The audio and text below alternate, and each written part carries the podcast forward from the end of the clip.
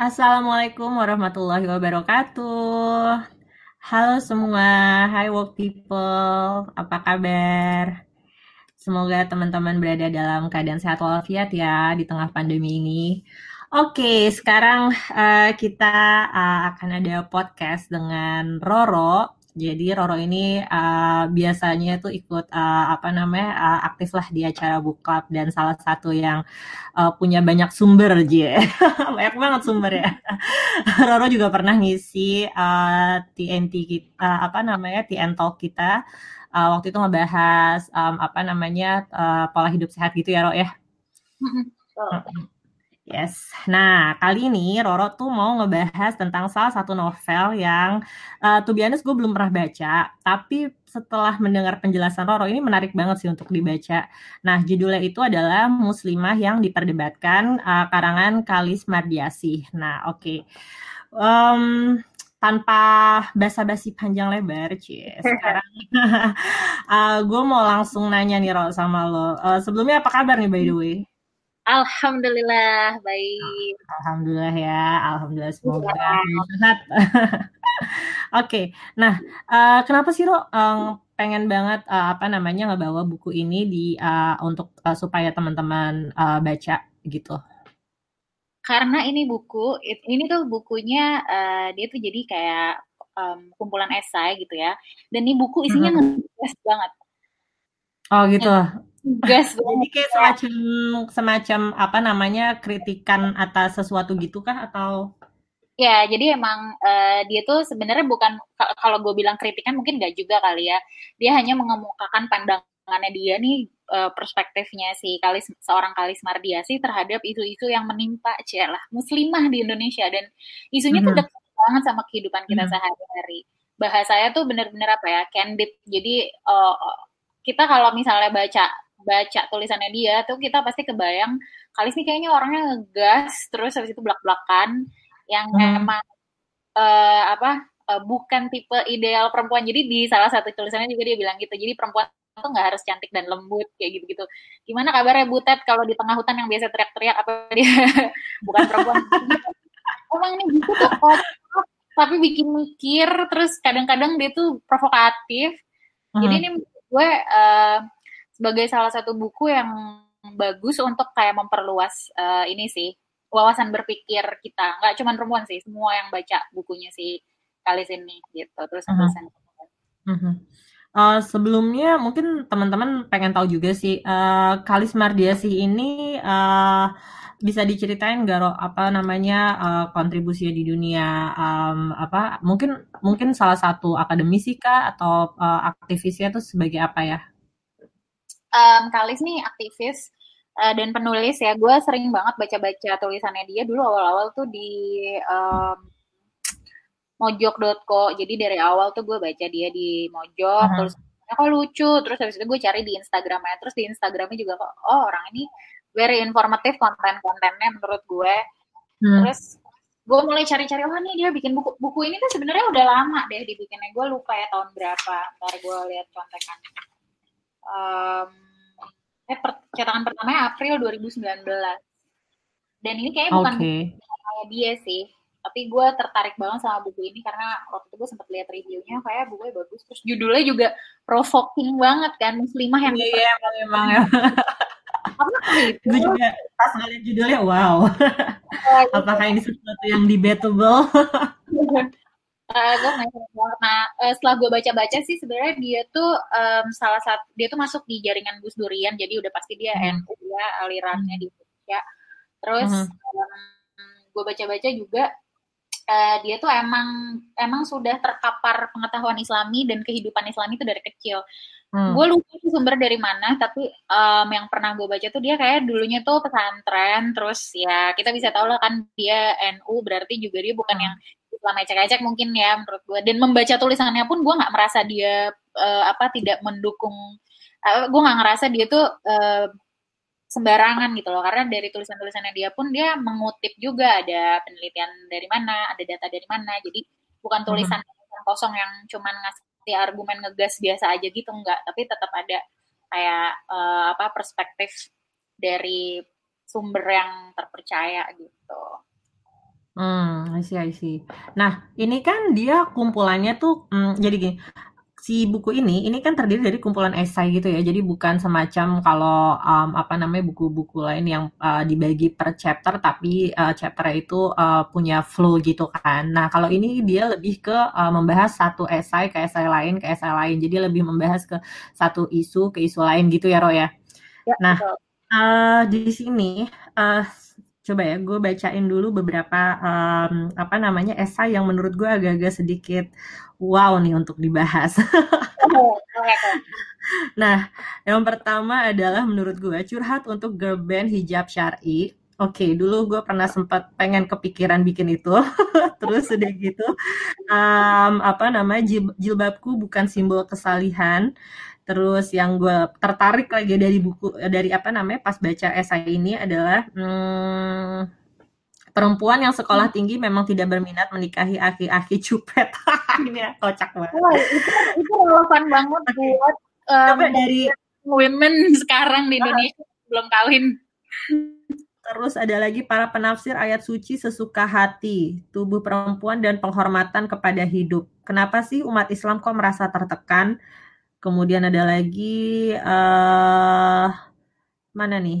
Eh, Islam di mata orang asing dan lain-lain. Nah, dari sekian banyak esai itu, Ro, eh, ada nggak sih yang eh, apa namanya? eh, bukan ada nggak sih? Maksud gue adalah gue pengen minta tolong ke lu untuk sharing mana sih esai yang paling menurut lo tuh kayak wah nih teman-teman harus tahu banget nih isu ini atau kayak uh, wah nih teman-teman uh, work uh, uh, uh, teman-teman work harus uh, apa namanya aware nih akan isu ini. Menurut lo ada nggak sih dari esai uh, apa kalis ini di kalis di buku ini yang uh, lo pengen share?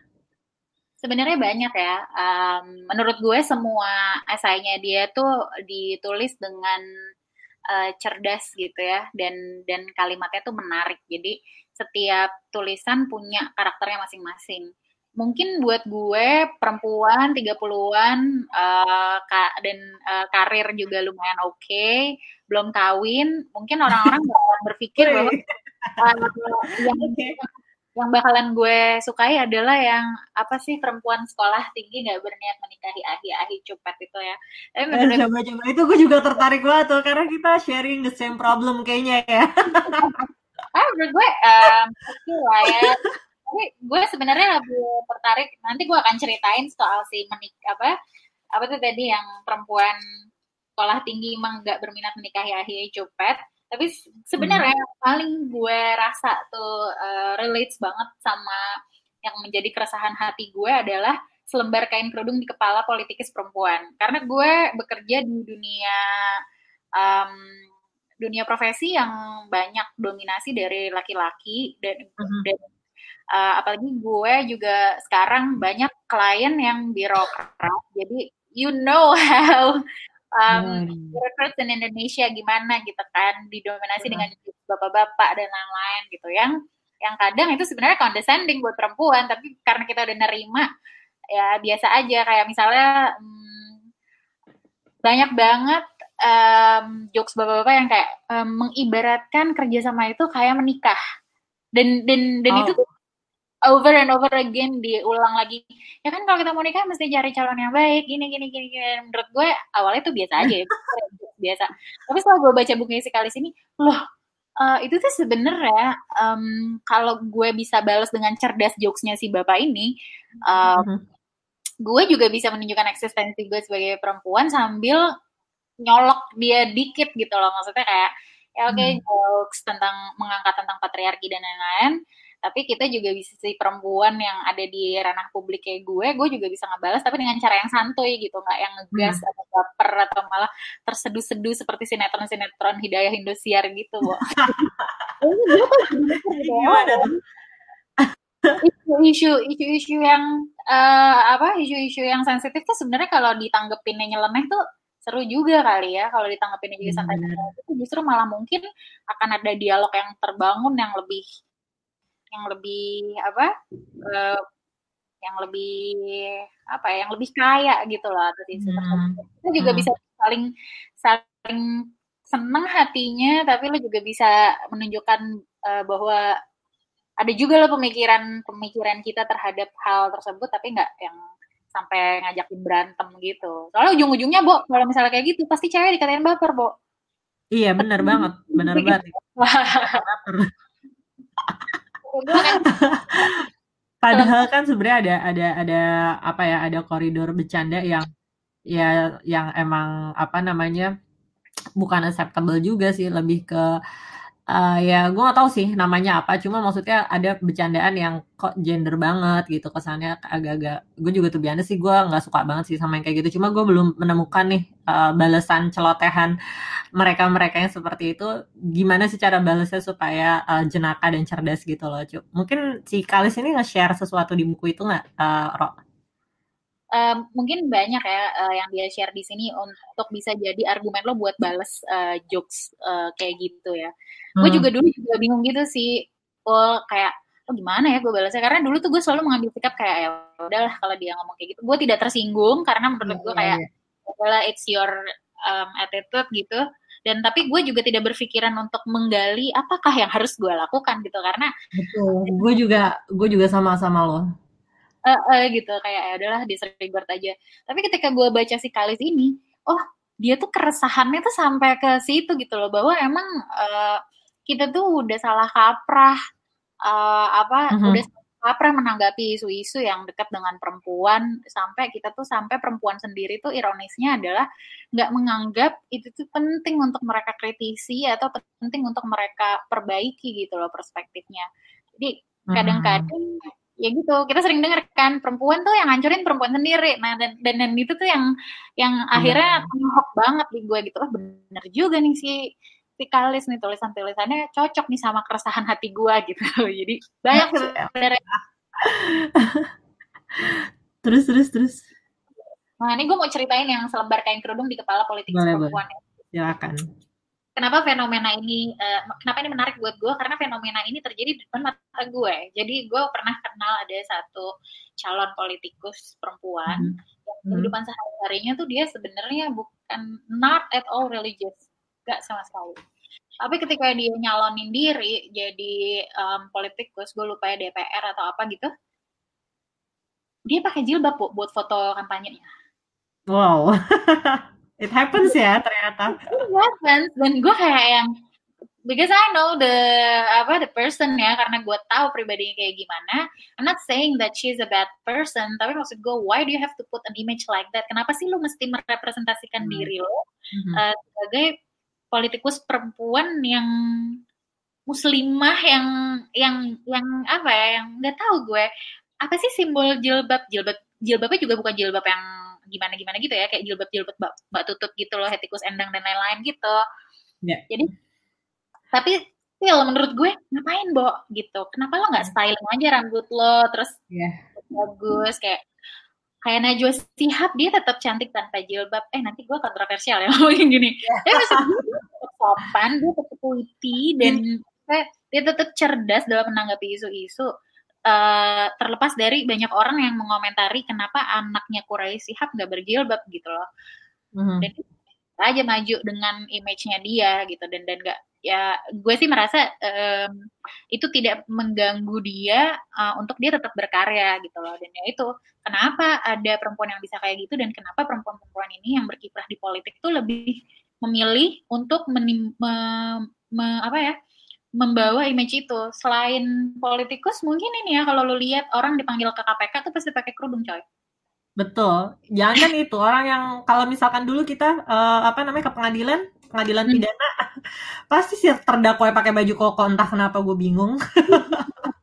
Gue pakai baju ya. koko, pakai peci ini apa sih maksudnya? Makanya, nah di, di selembar kain kerudung di kepala politikus perempuan ini ya, um, dia tuh ngejelasin uh, bagaimana jilbab itu juga berperan uh, sebagai gerakan politis. Um, dia di sini ngangkatnya tentang ini sih uh, gerakan politik di Iran. Nah, yang gue sangat senang adalah dia di sini nulis bahwa kerudung itu sekarang udah menjelma jadi bahasa komunikasi politik. Dan gue setuju banget. Oh ya bener banget nih. Orang pakai jilbab nih perempuan pakai kerudung pas deket-deket masa pilkada tuh pasti banyak banget tiba-tiba bermunculan foto ibu-ibu kayak lebaran gitu tangannya di dada terus pakai kerudung gitu sambil ada embel-embel kampanyenya dia kan Nah dia di sini tuh cerita gitu gimana uh, apa jilbab tuh apa sih sebenarnya? Kenapa sih dia jadi uh, apa bagian dari suatu pergerakan? Jadi waktu itu dia sempat eh, di di tulisan ini dia bilang um, dia juga menyoroti kayak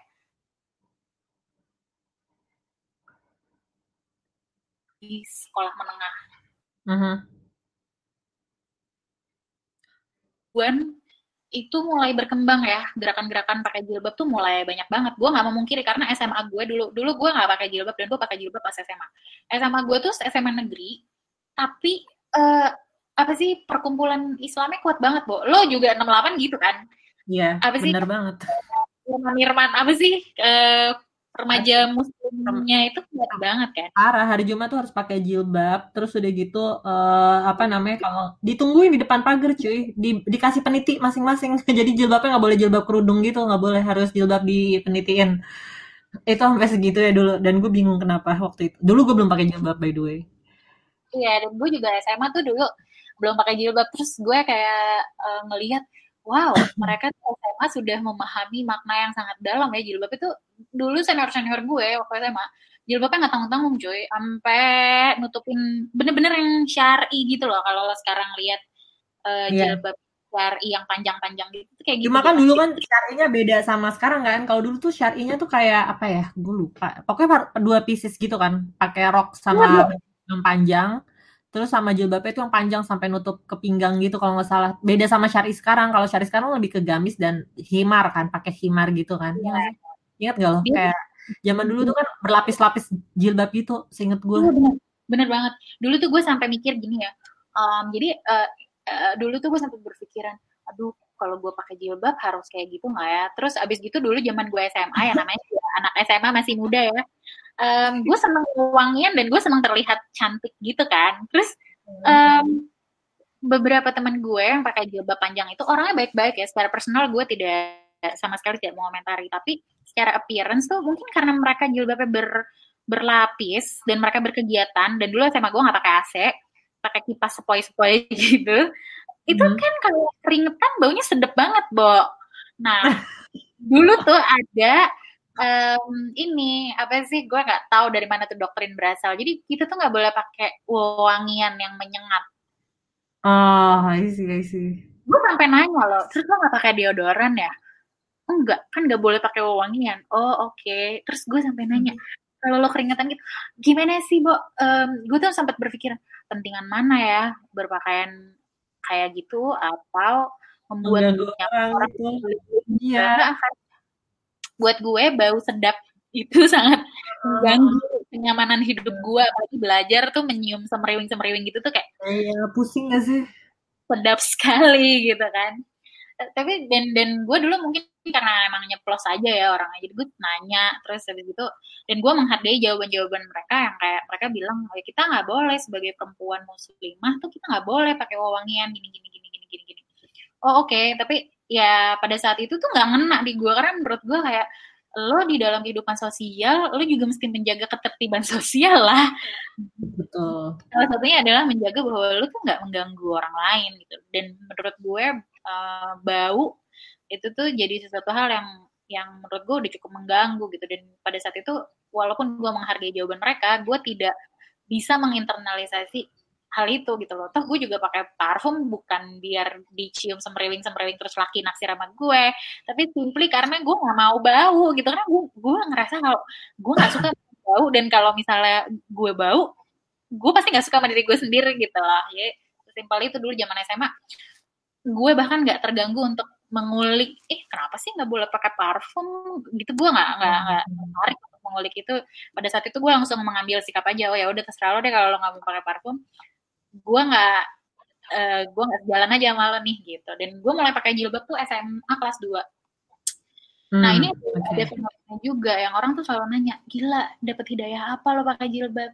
Bo, gue pakai jilbab tuh sesimpel gue salah potong rambut sumpah. Kayak gitu doang. Terus gue tuh sangat eh, nggak uh, ada sih. Ya waktu itu pakai jilbab terus karena salah potong rambut terus nyaman aja ya udah diterusin. Udah gitu doang. Dan gue kayak yang oh kirain dapat hidayah apa gini-gini. Ah enggak juga sih. Gue jadi kayak merasa oh my god nih gue yang terlalu shallow atau gimana ya gitu. Nah kayak kembali lagi ke si si Kalis ini ya.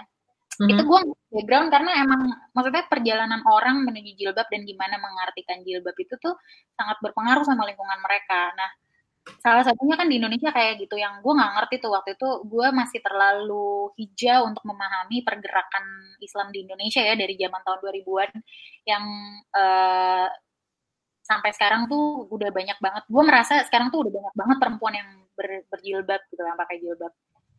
Terus di sini tuh dia bilang bahwa hmm, simbol-simbol itu pertama simbol pakai jilbab tuh adalah pergerakan juga simbol progresif Terus abis gitu nih dia menceritakan soal Rina Iriani yang bahkan namanya gue nggak tahu sebelum gue baca bukunya si Kalis ini. Dia tuh bupati uh, perempuan pertama.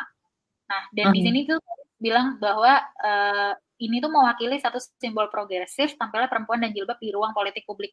Lo kalau inget dulu poluan tuh nggak boleh pakai jilbab kan? Benar-benar. Dan sekarang tuh mereka udah mulai boleh pakai jilbab.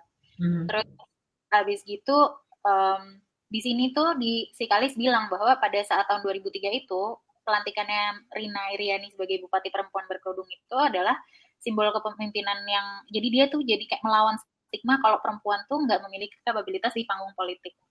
Nah, hmm. tapi terus udah gitu dia ngebandingin nih sama di Iran. Jadi di akhir Desember 2017 di sekitar 2017 itu banyak banget uh, ada pergerakan yang kayak muslimah tuh ngelepas jilbabnya. Dan ini juga relevan banget sekarang karena Hmm. If you if you are into fashion uh, muslimah gitu ya, muslimah fashion blogger, itu banyak banget blogger yang Iya, parah sih. Gue sedih sebenarnya.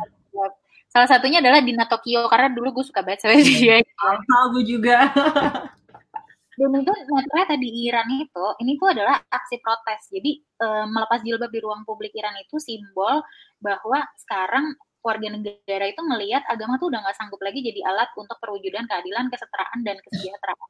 Ini sedalam itu loh dia tuh ngasih ngasih konteks berpikir ini loh yang terjadi pergerakan-pergerakan jilbab di dunia nggak cuma di Indonesia doang dan nggak cuma sekedar uh, apa jilbab halal haram dan lain-lain gitu ternyata ini tuh hmm. udah jadi pergerakan udah jadi salah satu uh, trigger untuk pergerakan politik juga tuh dan hmm. Dan gue suka banget ya dia ngomong gini, di televisi sering dicitrakan tokoh sinetron berjilbab adalah mereka yang soleh tapi lemah dan tidak bisa mengambil keputusan. Bener banget kok. iya sih. Kenapa sinetron ya? relate apa namanya jilbab dengan seseorang yang lemah ada sebel di gue. Iya itu dong maksud gue kayak terus orang yang pakai jilbab itu mesti lemah lembut apa ya buat orang-orang eh, orang Batak gimana lah kalau lo suruh lemah lembut gitu kan nggak semuanya bisa lemah lembut emang emang cara mereka bicara seperti itu tanpa bermaksud mereka jadi kurang sopan gitu kan. Mm-hmm. Terus habis gitu dia sampai ngomong film Ayat Cinta dengan dia bilang bahwa um, Ayat Cinta yang erat dengan stigma film Islami sejak seri pertamanya mewakili perempuan yang rela dipoligami. Menurut gue uh, apa ya um, poligami itu adalah very sensitive issue dan lu nggak bisa membahas poligami kalau lu nggak tahu um, Iya dan, dan lo nggak tahu akarnya dari mana asbabun nuzulnya si ayat ya. itu gimana dulu ceritanya. Uh, lah. Iya kan? Dan dan dan ini menurut gue oh bener banget ya dia bahkan sampai sampai bisa uh, apa mengutil dari sisi yang menurut kita tuh kayak itu tuh kecil banget loh isunya gitu loh. Terus mm -hmm. itu, mm -hmm. uh, nah sekarang ya itu dia jadi di sini dia bilang bahwa ada fenomena yang sangat menarik kalau misalnya udah jadi mau jadi politikus tuh perempuan rata-rata mereka pakai jilbab atau ya itu kalau ke pengadilan tuh pakai jilbab. Terus dia yang gue suka adalah dia bikin konklusi gini uh, sebaiknya tuh jilbab dipandang dalam bentuknya yang paling fungsional yaitu sebagai pakaian kesopanan sehingga kita tidak kaget lagi pada berita lanjutan yang menyangkut perempuan berjilbab jika perempuan politikus berjilbab menyumbang kiprah bagi kemajuan, itu terjadi karena ia memang mampu mengambil peran dan bukan sebab jilbabnya. Ini gue suka banget. Betul banget sih menurut ya, gue. Iya. Terlepas dia pakai jilbab atau nggak pakai jilbab, ya kalau emang dia capable dan dia punya kapasitas, pasti maju dan pasti berhasil gitu loh. Jadi, iya. gue tuh emang sedih gitu kepentingan ih dia pinter sih tapi dia nggak pakai jilbab what the hell gitu loh maksud gue Iya, iya, iya, iya, iya. Make sense, make sense. Gue jadi inget ini sih, Ro, apa namanya, um, Tarik Ram, Profesor Tarik Ramadan. Kalau nggak salah di hmm. acara ISNA, uh, gue pernah denger beliau tuh ngomong, apa namanya, kenapa sih orang-orang tuh selalu mengkritik uh, wanita itu dari uh, seorang muslim ya wanita muslim itu dari jilbabnya dulu. Jadi kalau ke sana itu kalau nggak pakai jilbab itu adalah uh, bad woman gitu. Nah sementara apa namanya uh, hidayah orang itu kan beda-beda ya. Ke kemampuan dia untuk menerima uh, hidayah dari Allah itu beda-beda. Dan uh, apa namanya spiritual journey seseorang satu orang dengan orang lain itu kan beda-beda. Jadi jangan sampai ini jilbab tuh jadi malah di um, contohnya tadi dipolitisasi, terus malah jadi uh, apa namanya dijadikan isu yang uh, bisa ditunggangi orang banyak. Sebenarnya kembalikanlah konsep jilbab itu ke sesuatu yang memang secret gitu loh, yang suci gitu, yang awalnya tuh memang uh, adalah uh, uh, bukti bahwa si uh, apa si wanita ini ini memiliki kapasitas uh, tanpa harus dilihat dari penampilannya gitu. Dia uh, apa namanya uh, she just want to be look from the inner side gitu. Jadi sebenarnya uh, ketika ada orang yang mau berhijrah apa namanya yang sebetulnya paling eh, bagus dibangun itu adalah fondasinya dulu gitu. Jadi fondasinya dulu kenapanya dulu. Nah, ketika dia udah fondasinya itu udah ting, udah apa ya, udah kuat banget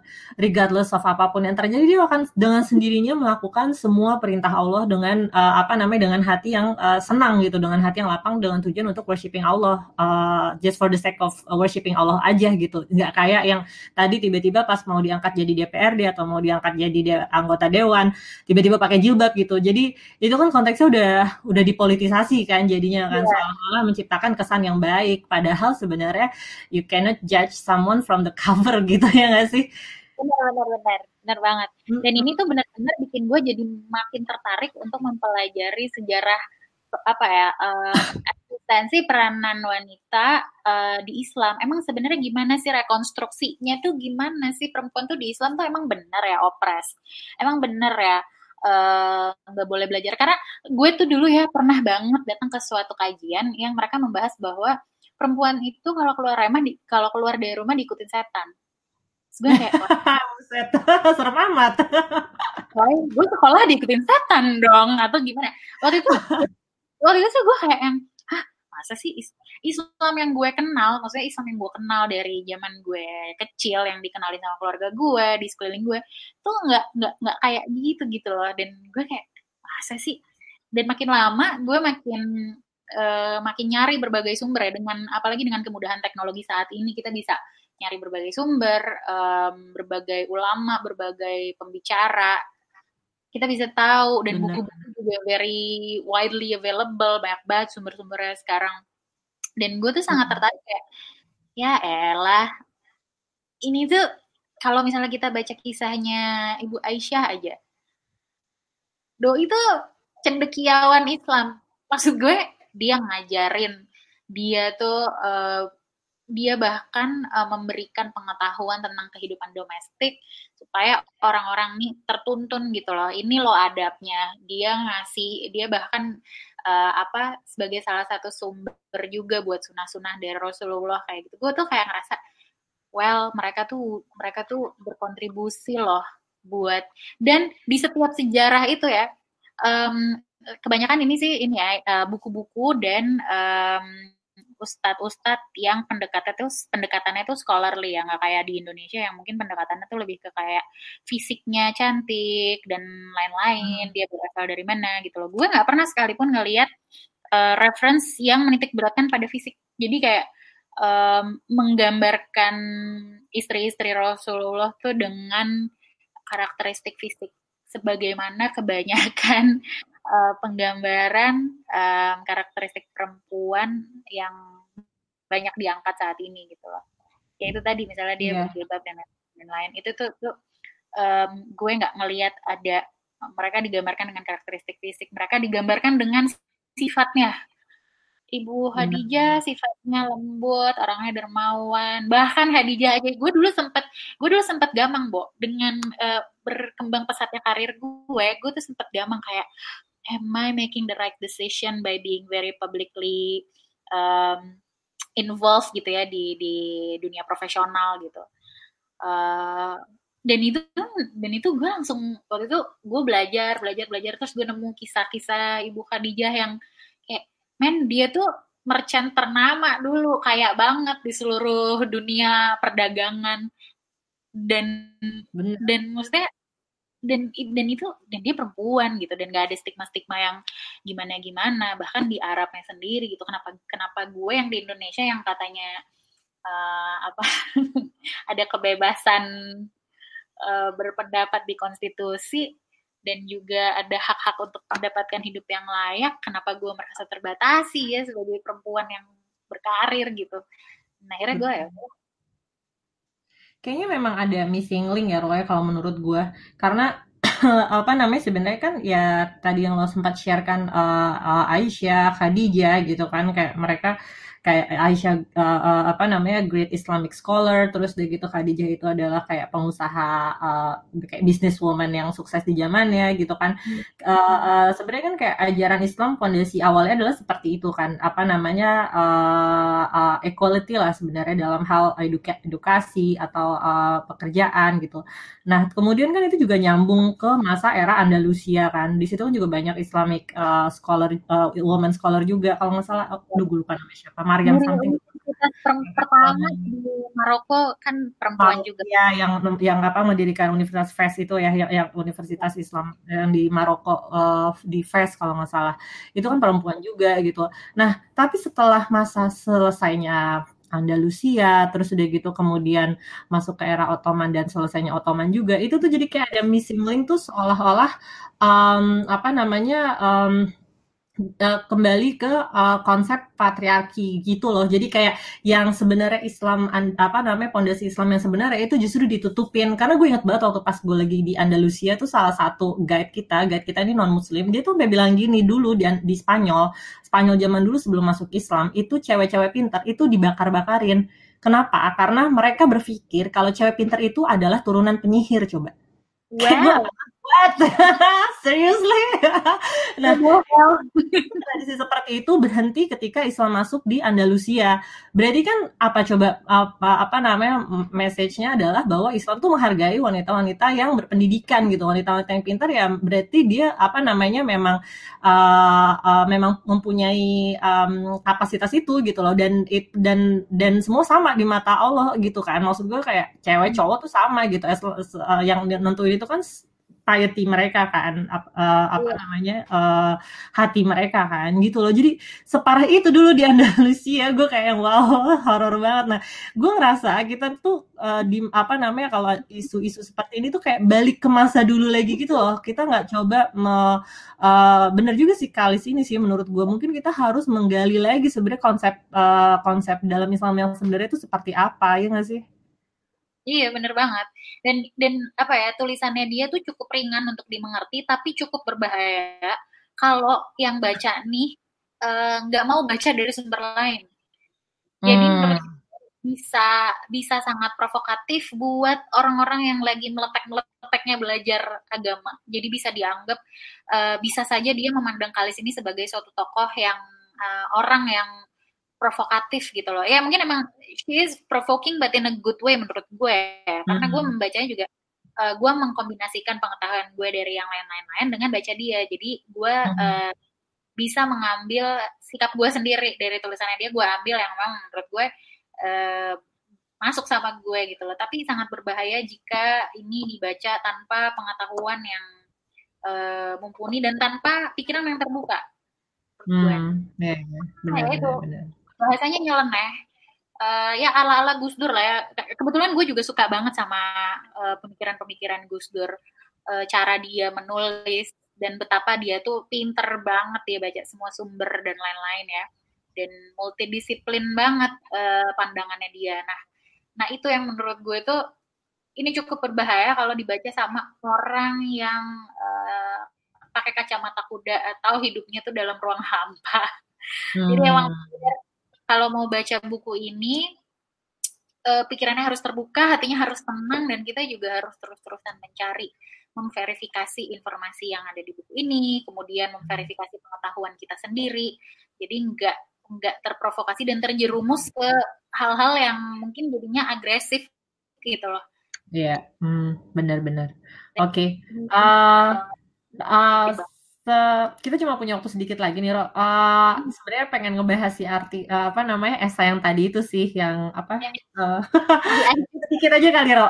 Gue penasaran sih. Ya. apa ya. judulnya? Uh, tadi tuh perempuan yang sekolah tinggi memang tidak berminat menikahi aki-aki cupet. oke oke sedikit aja Ro.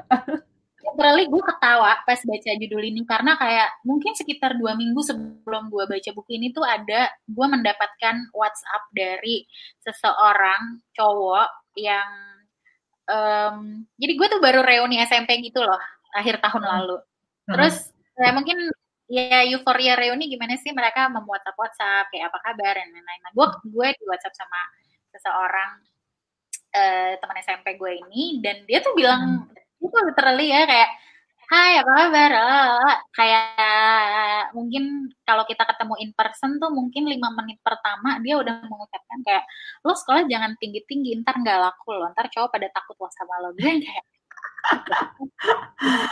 aduh itu happens gue, gue kayak gue gue pada saat itu memilih untuk hahaha gitu. Kayak cuman ketawa aja dan gue memilih untuk mengakhiri pembicaraan itu Hmm. Tapi anak gue nggak marah, tapi gue sedih, Bo.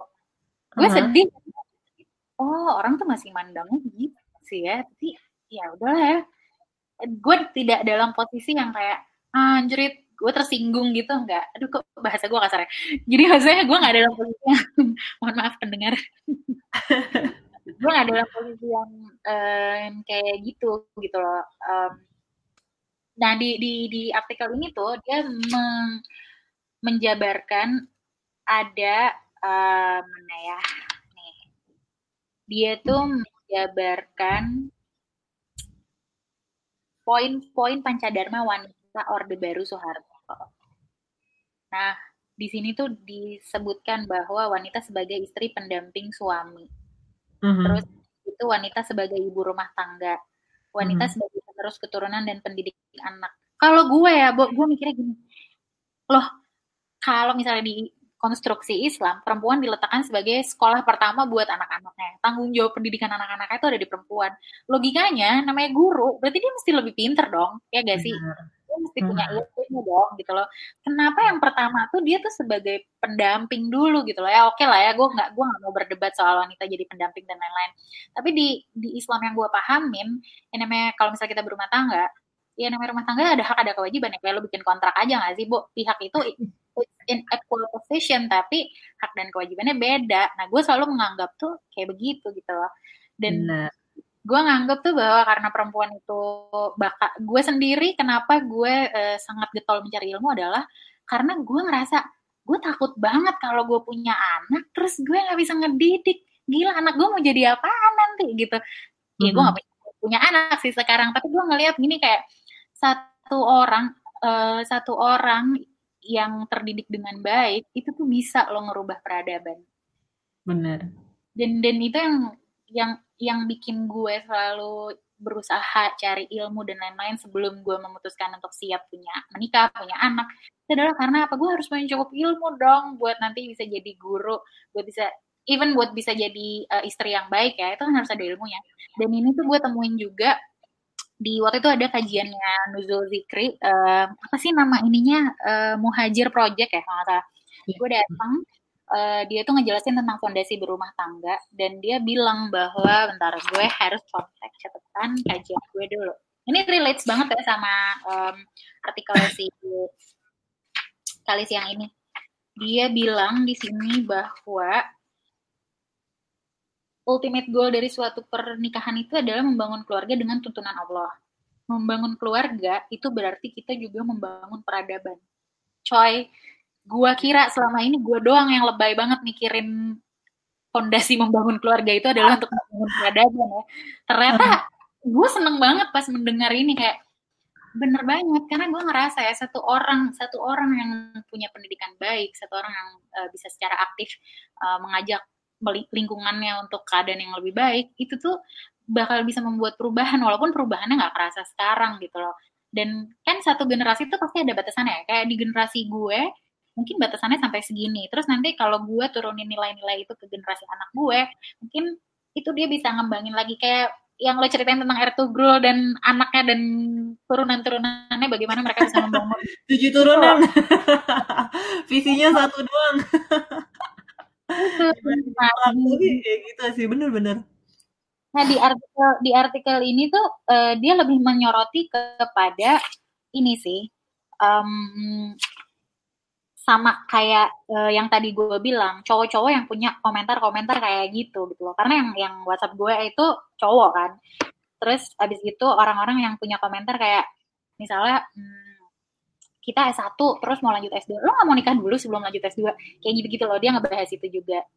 Terus hmm. udah gitu um, ini dia bilang gini um, saya juga punya tipikal teman-teman di medsos yang nggak pernah mengapresiasi pencapaian saya sebagai penulis atau fasilitator. Ketika saya membagikan gagasan, mampir kasih jempol aja ogah. Tapi jika saya sedang iseng nyetatus soal pernikahan, mereka cepet banget nyamber. Makanya nikah ah. dong biar nikahin. Ada juga yang bilang dengan lugas, pokoknya kamu tetap belum keren kalau belum nikah. Dan yang paling nyebelin adalah komentar tuduhan galau ya komentar semacam itu datang setiap kali saya membagikan pendapat apa apa saja. Kadang saya ngebatin, oh lagi galau ya gara-gara nikah tapi insecure sama suami sendiri, makanya hobi ofensif ke orang lain.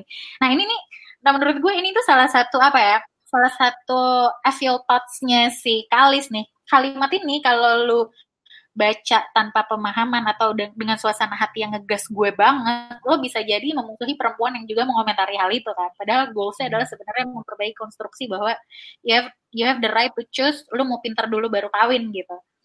Iya, iya, iya. Dan ini gue yeah, ngakak sih. banget, gue ngakak banget pas baca ini. Terus oh dia dia tuh ngebahas tentang ada meme di Instagram yang ada laki-laki lari terbirit-birit dikejar perempuan dengan pendidikan S2 dan S3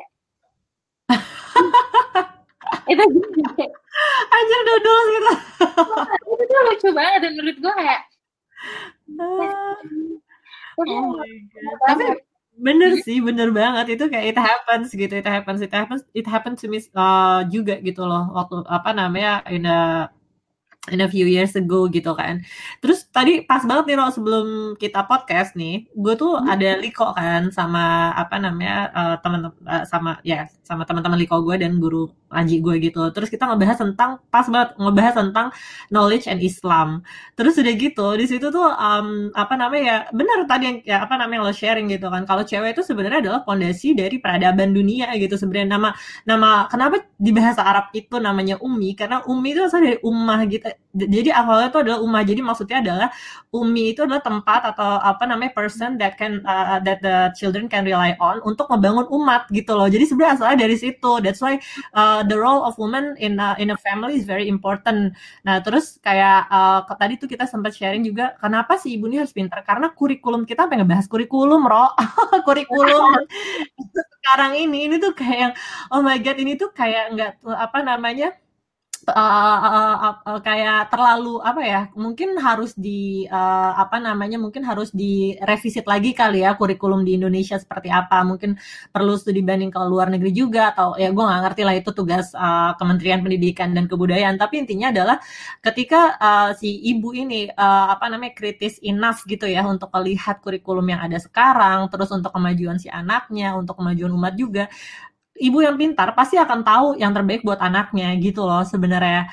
Nah, apa namanya? Ya intinya sih sebenarnya kayak um, wanita itu adalah memiliki peranan penting buat peradaban dunia gitu. That's why uh, apa namanya tadi yang lo sharing tentang si aki-aki yang melang apa namanya me, mengha, bukan mengharamkan ya. Ntar gue salah ngomong yang melarang bukan melarang menasehati wanita untuk tidak uh, apa namanya kuliah tinggi-tinggi ya I I think uh, ya yeah, you have to reconsider lagi sih karena ya knowing the fact kalau ternyata uh, ibu yang pintar itu akan apa namanya akan memberikan uh, pendidikan yang terbaik buat anak-anaknya gitu dan itu buat kemajuan bangsa dan negara.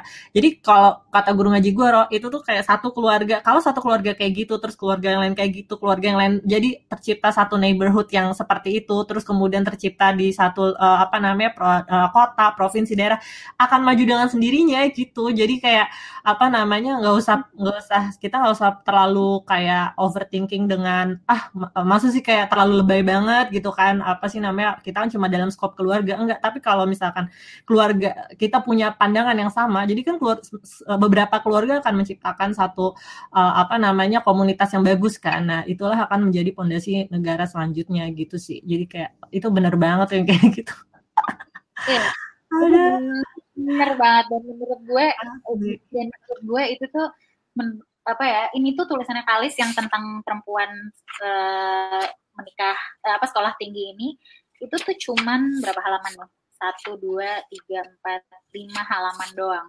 Tapi itu nyentil banget dan bikin gue ngakak-ngakak sampai keluar air mata sampai kayak kepikiran kepikirannya tuh gue udah bukan lagi yang gimana ya gue menanggapin ini tuh benar-benar kayak oh ini tuh benar-benar fresh banget nih masuk ke otak gue. Bahwa nih orang tuh juga berpikiran yang sama. Maksud gue gini ya uh, cowok kan juga macam-macam ya.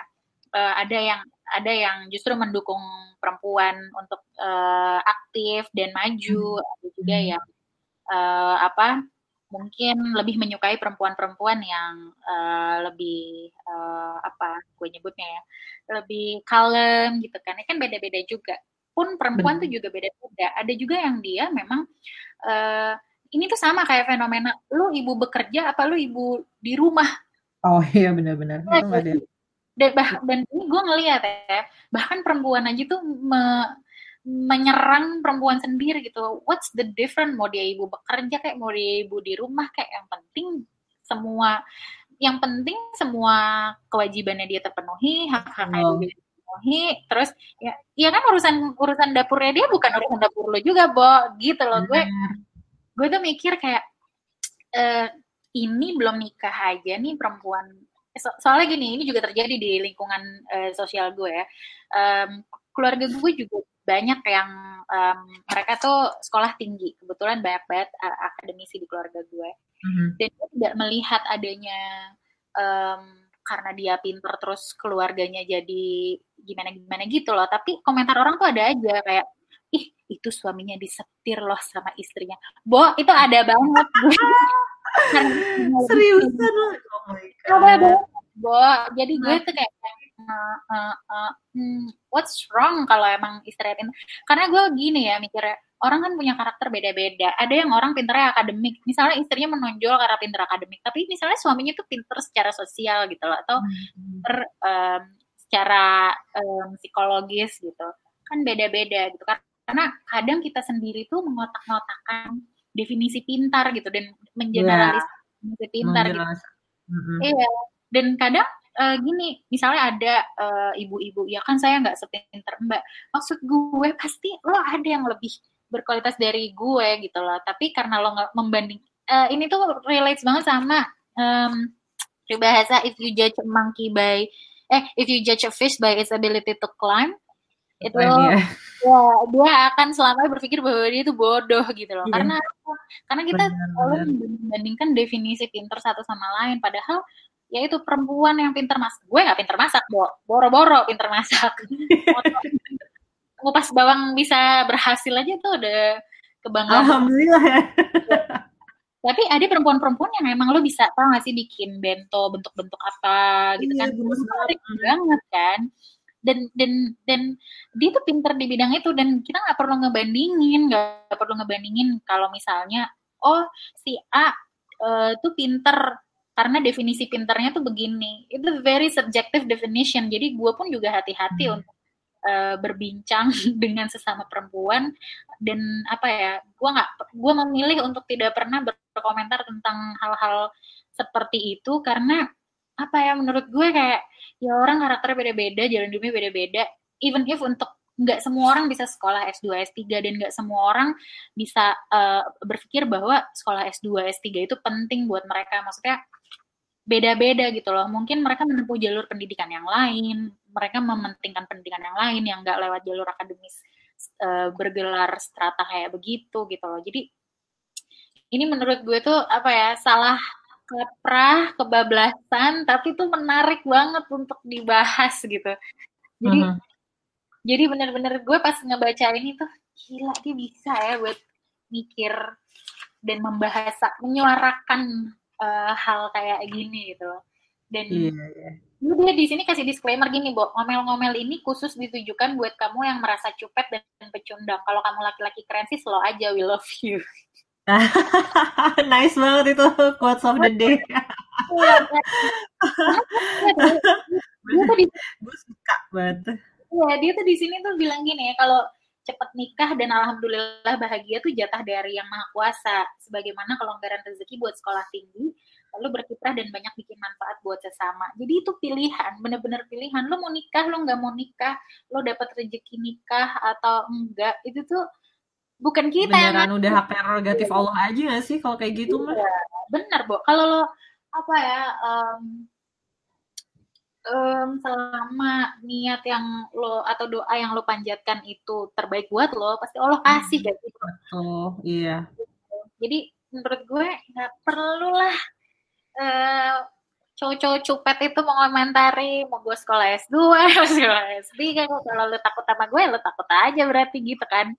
Terus maksud gue ya kalau lo ya kalau emang lo mau nikahin gue ya lamar aja gue gitu sesimpel itu gak sih gitu. Ya, Jadi ya. Um, benar. Emang menurut gue nih ini ini uh, penting banget untuk untuk digarisbawahin untuk supaya perempuan-perempuan yang sekolah ini tidak atau yang berilmu tinggi ya tidak mengalami uh, kegelisahan keresahan apabila mereka belum mendapatkan rezeki uh, berupa pendamping hidup gitu ya jadi keep on going sisters ya, iya. Uh, do what you can focus on what you have kayak gitu-gitu I mean this encouraging message goes to everyone karena kadang banyak perempuan uh, yang uh, tingkat akademiknya tinggi, yang punya posisi tinggi itu mereka insecure untuk sharing their insecurities on this issue. Karena apa? Karena itu kayak jadi satu um, satu checklist very high on the list. If you're not married, you're not successful gitu. Padahal hmm. nggak hmm. kayak gitu juga. Gitu. Yeah, so it's good for everyone. Dan buat maksudnya maksud gue ya uh, apa ya ya berusaha aja lah sebaik mungkin kalau emang lo sekarang lagi enjoy sekolah ya enjoy aja dulu sekolah itu lo come a long way when the time is right gitu loh hmm. Gila, betul, betul, betul. bijak banget nih gue Tapi anyway, uh, buku ini menarik banget ya karena sebenarnya dia tuh kayak ngasih open discussion buat kita untuk ngebahas satu-satu. Jadi jangan letterlock untuk ditelan semuanya sih kalau menurut gue. Uh, dan apa namanya it gives me insight to be honest untuk uh, apa namanya menggali kembali masalah-masalah yang ada masalah sosial terutama yang ada di masyarakat terutama khususnya untuk uh, teman-teman uh, muslimah gitu ya uh, ada quotes yang uh, sebelum gue apa namanya sharing kesimpulannya lo, lo ada quotes yang mau yang yang lo apa ya kayak yang lo tertarik nggak dari buku ini? Atau kayak semuanya aja lo baca guys? Ya, ya, semuanya lo belinya gampang banget. Tinggal klik di Shopee akal buku coy. Dan dia datang ke rumah lo. Oke, okay, di buku sekali lagi ya judul bukunya itu adalah Muslimah yang diperdebatkan kalangan Kalis Mardiasi. Kalis Mardiasi. Nah, itu bisa dibeli di Shopee, bisa dibeli di berbagai macam online store ya. Hmm, dan ini uh, gue jelasin ya maksudnya uh, takutnya nih misalnya cowok-cowok yang ngedengerin tentang review si bukunya kali ini ngerasa ini very women centric enggak banget karena ada juga tulisan tulisan-tulisan dia yang kayak Islam di mata orang asing tuh kayak gimana terus hmm. habis gitu juga yang tentang ini bo yang gue seneng banget tuh khotbah Jumat dan peradaban laki-laki ini tuh bagus hmm. banget karena gue suka banget dengerin khotbah Jumatnya kayak Numan Alihan atau siapa lah hmm. yang di, uh, ada di tersedia di Ya, dan lagi kan sebenarnya sholat Jumat kan bukan cuma buat lelaki doang. Iya, Bo. Tahu sholat iya Jumat kan? buat laki-laki doang tuh zaman SMA lo bayangin. Gua iya, gue tuh kayak gue sempet gue tuh tuh biasa gue baru tahu waktu pas gue di Australia loh, asli gue dodol banget. Gue nggak tahu kalau itu tuh karena pas gue di Australia gitu teman gue yang orang Malaysia ayo Aulia uh, let's uh, go for Friday pray Friday prayer. Hah Friday prayer. Lah kan kita cewek gue dengan polosnya kayak gitu oh my god. Nah, lu ngasih gue dan ini kan itu tuh itu, duduk banget gue Islam di mata orang asing nih relate sama gue karena dulu gue pernah dalam perjalanan di pesawat terus gue tiba-tiba ditanya ada satu pasangan orang India gitu. Uh, suaminya nanya ke gue e, istri gue mau nanya sesuatu ke lo tapi dia takut lo akan tersinggung. Oh enggak enggak, enggak shoot aja uh, tanya aja. Uh, istri gue nanya kenapa sih lo pakai jilbab? Deng deng gue dalam kegelisahan yang sangat uh, mendalam saat itu karena aduh gimana gue merepresentasikan Islam? Kan kalau gue bilang gue salah potong rambut nggak oke okay banget gitu loh. Dan itu dan itu uh, terjadi sama gue makanya gue kayak pas dia nulis si Islam di mata orang asing ini oh ya juga. Terus yang soal khutbah ini ya ini tuh judulnya kan khutbah Jumat dan peradaban laki-laki. Ada satu tulisannya yang bilang gini Khutbah adalah salah satu seni menyampaikan pesan, gagasan, atau pikiran kepada orang lain secara lisan dengan teknik dan retorika tertentu. Lu hmm. coba kalau lu lagi iseng-iseng lu dengerinnya itu khutbah Jumat yang ada di masjid-masjid di sekitaran hmm. kita. Kadang-kadang gue berpikir ya, temanya itu lagi, itu lagi, dan disampaikannya dengan cara yang begitu lagi, begitu lagi. Dan gue selalu berpikir gitu, how can we attract other people to at least listen. Even banyak banget meme yang beredar kayak orang Jumatan tuh tidur, ketiduran dan lain-lain gitu kan. Yeah, how how can uh, our ummah thinks that Friday sermon itu tuh penting gitu loh dan ini tuh sebenarnya adalah momen yang strategis buat setiap pemuka agama untuk menyampaikan message yang harus itu uh, sejalan dengan perkembangan uh, peradaban kita gitu loh dinamika dengan isu sosial kayak gitu kan sebenarnya kalau khutbah Jumat tuh. Bener banget gitu loh. Dan tapi justru jadi nggak tahu ya gue uh, nggak tahu gue di Indonesia gue nggak pernah datang sholat Jumat situ biasa nggak tahu di Jakarta gue susah banget nyari apalagi sekarang corona ya nyari masjid yang open for women untuk sholat Jumat tuh kayak uh, gue nggak nemu sih. Kata temen gue di Depok ada tapi gue nggak tahu. Cuma ya itu dia jadi uh, harusnya menurut gue ya khutbah Jumat tadi yang lo bilang sih uh, harusnya uh, memberikan satu pesan dengan atas misalkan kayak isu sosial atau kegelisahan masyarakat gitu loh. Jadi semua orang bisa aware lah at least. Nih ya, ada cuplikan yang lucu banget ya. Khotbah Jumat yang membangkitkan kantuk sepertinya erat kaitannya dengan tema yang jauh dari kehidupan sehari-hari jamaah. Bayangkan saja di sebuah desa yang berpenduduk mayoritas nelayan yang menyempatkan sholat Jumat selepas panas-panas melaut, atau kaum petani yang jeda sejenak membersihkan diri secara gegas demi pergi ke masjid, mendapati ulasan tentang kaum kafir Amerika yang katanya melakukan berbagai strategi demoralisasi kaum muslimin. Sebab puyeng bin liar, maka tidur adalah solusi. Coy, ini menurut gue kocak banget gitu loh kayak iya juga ya maksudnya iya, iya. Bener juga ya kalau orang kayak lo kalau mendengarkan sesuatu kayak misalnya lo ngobrol sama orang yang pinter banget sampai lo tuh nggak ngerti dia ngomongin apa tuh kayak hantuk gak sih? Gitu loh. Kayak, kayak kan kalau kalau apa namanya uh, teknik dakwah Nabi Muhammad kan kayak apa namanya uh, um, share, share the message according to their level of intellect kan sebenarnya jadi kalau hmm. misalkan level of intellect, lo sharing sesuatu informasi dengan tanpa melihat inteleknya seseorang, kayak misalkan yang tadi lo cerita, ya kagak nyampe cuy. mana ngartos gitu kan. Jangan kan itu waktu pas gue bikin acara di Pulau Tidung aja sharing sama anak-anak tentang Jakarta apalah segala macam robot. Sampai gurunya bilang kayak gini mbak itu dia nggak akan ngerti. Ngelihat lampu merah aja nggak pernah. Gue kayak oh iya. Aduh sedih. Itu itu dia penting banget. Ini pokoknya gue bilang ini nggak nggak not at all women centric dan gue sangat mendorong para laki-laki halayak di luar sana untuk membaca buku ini karena bukunya fresh banget, Bu. Jadi hmm. eh, jangan baper aja asal pas bacanya dan um, read this book with your open mind gitu loh. Jadi uh, lo mesti open minded banget, try to unlearn, nggak usah apa ya mendebat segala hal, iya. segala hal yang dia tuliskan gitu loh. Pada akhirnya it's a very interesting perspective and you own your opinion gitu loh. Jadi sebenarnya mau kalis nulis apa pun, opini lu tuh sebenarnya nggak terganggu gitu. Lu boleh beropini apa aja gitu. So don't worry gitu. Tapi ini benar-benar menurut gue buku yang um, cukup cukup menyentil dan uh, cukup menyenangkan untuk dibaca gitu.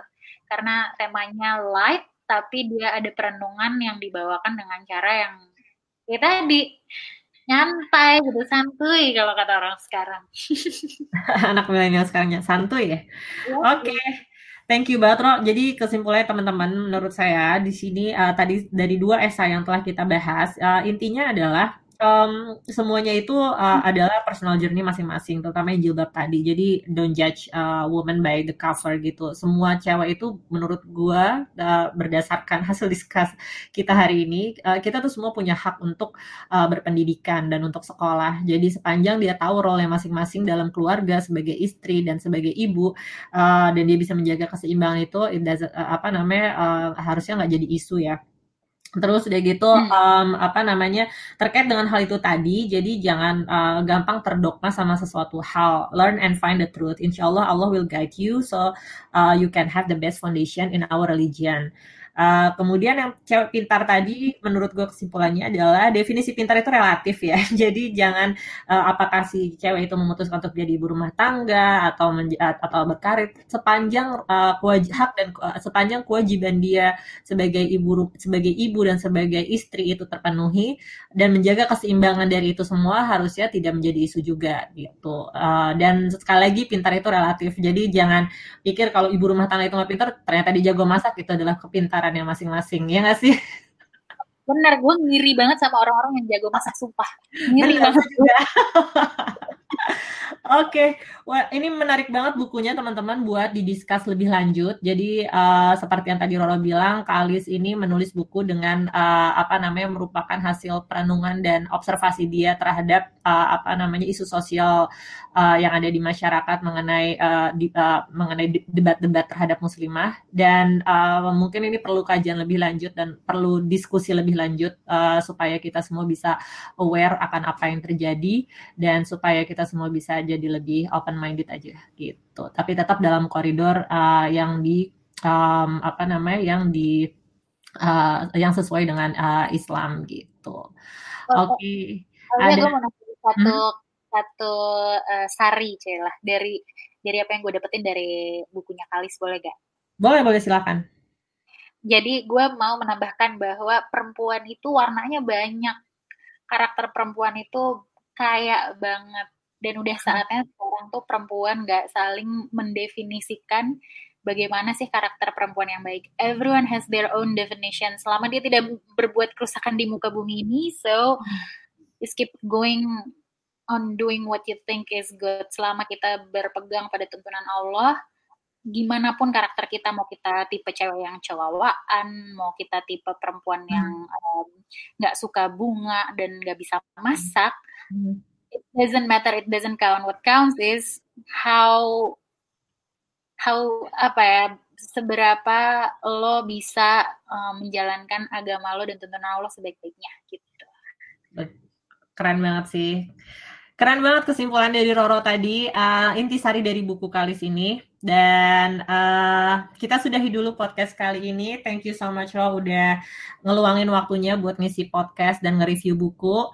Uh, semoga uh, podcast kali ini bermanfaat bagi kita semua dan jangan lupa teman-teman di review juga bukunya. Kalau misalkan ada yang mau dikomenin atau apa silakan uh, DM langsung uh, ke Walk ID di Instagram. Nanti kita bisa sampaikan ke Roro. ke Kalis langsung ya. Oke oke oke, thank you so much Ro. Kita, uh, apa namanya? Uh, semoga sehat selalu ya. Sip, amin. You too. Thank you. Amin. Thank you. Dadah. Assalamualaikum warahmatullahi wabarakatuh. Waalaikumsalam